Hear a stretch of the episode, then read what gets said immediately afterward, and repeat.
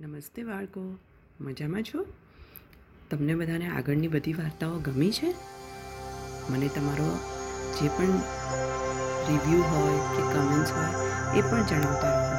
તો હું તમને રોજ નવી નવી વાર્તાઓ, નવા નવા પ્રાણીઓ સાથે, નવા નવા લોકો સાથે અને નવા વિષયો સાથે વાર્તા કહીશ તો આજની આપણી વાર્તા છે કાચબો, એટલે કે ટોર્ટોઇસ અને હંસ, એટલે કે શ્વાન એક મોટું બધું તળાવ હતું.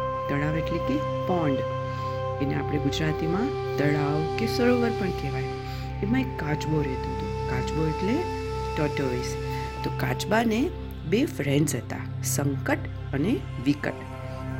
એ બંને હંસ એના બેસ્ટ ફ્રેન્ડ બની ગયા હતા. રોજ હંસ બધે આકાશમાં દૂર દૂર ઉઠવા જતા અને ત્યાં ઉડી આજુબાજુમાંથી ચારો ચરી અને સરોવર પાસે આવતા હતા. અહીંયા તેને કાચબાને જુદા જુદા પ્રદેશની વાર્તાઓ કે એકવાર તો બહુ જ બધો દુષ્કાળ પડ્યો. સરોવરનું પાણી સુકાઈ ગયું. આ જોઈ અને હંસે કાચબાને કીધું કે મિત્રો, આ સરોવરનું પાણી તો સુકાઈ ગયું છે. અહીંયા તો માત્ર કાદવ રહ્યો છે. તો હવે તમે ક્યાં સુધી અહીંયા રહેશો? તમારી આવી સ્થિતિ જોઈ અને અમને તો તમારી રાત દિવસ ચિંતા થયા કરે છે. કાચબાએ કીધું, તારી વાત તો સાચી છે ભાઈ. પણ મારું જીવન તો પાણી વિના રહી જ ના શકે. સંકટ સમયે તમે જ મારા સાચા મિત્રો છો. તો તમે જ મને કંઈ ઉપાય બતાવો ને કે હું શું કરું? હંસો તો હસવા માંડ્યા.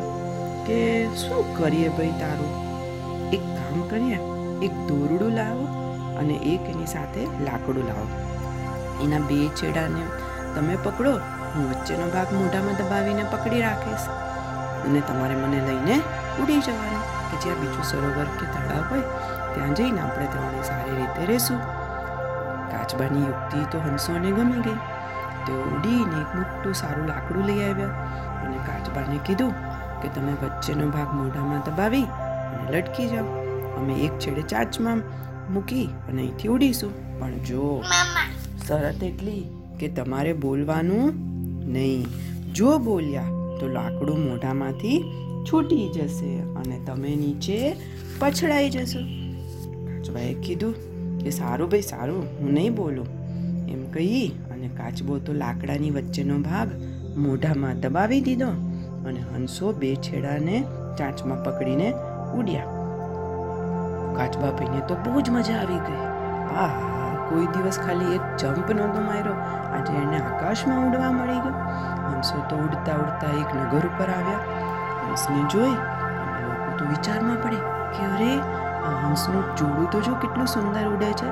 પણ આ શું? એની સાથે કાચબો એટલે ખૂબ માણસોનું ટોળું ભેગું થઈ ગયું.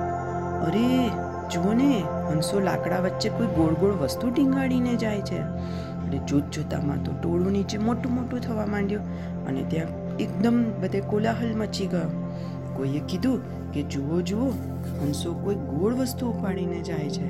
જો એ વસ્તુ આપણી ઉપર પડે, તો આપણે એને લઈ લેશું.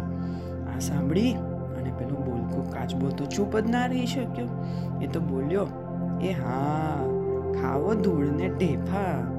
મને થોડો ને ખાવાનો છે. આટલું કહેતા તો લાકડું એના મોઢામાંથી છૂટી પડ્યો અને કાચબા ભાઈ ધડામ દઈને નીચે પડી ગયા.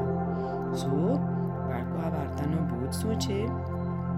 કે મિત્રોની હિત કરનારી વાત ન માનવાથી કાચબાની અવદશા થઈ. એને હંસોએ કીધેલું, સ્વાને કીધેલું કે તારે બોલવાનું નહીં અને તું બોલીશ તો તું નીચે પડી ગઈશ. પણ છતાં લોકોનું સાંભળી અને એણે બોલ્યો અને બોલવામાં એનું શું થયું? મૃત્યુ. બરાબર ને બાળકો? તો આજની વાર્તા અહીં પૂરી થાય છે. Good night good bye okay બેટા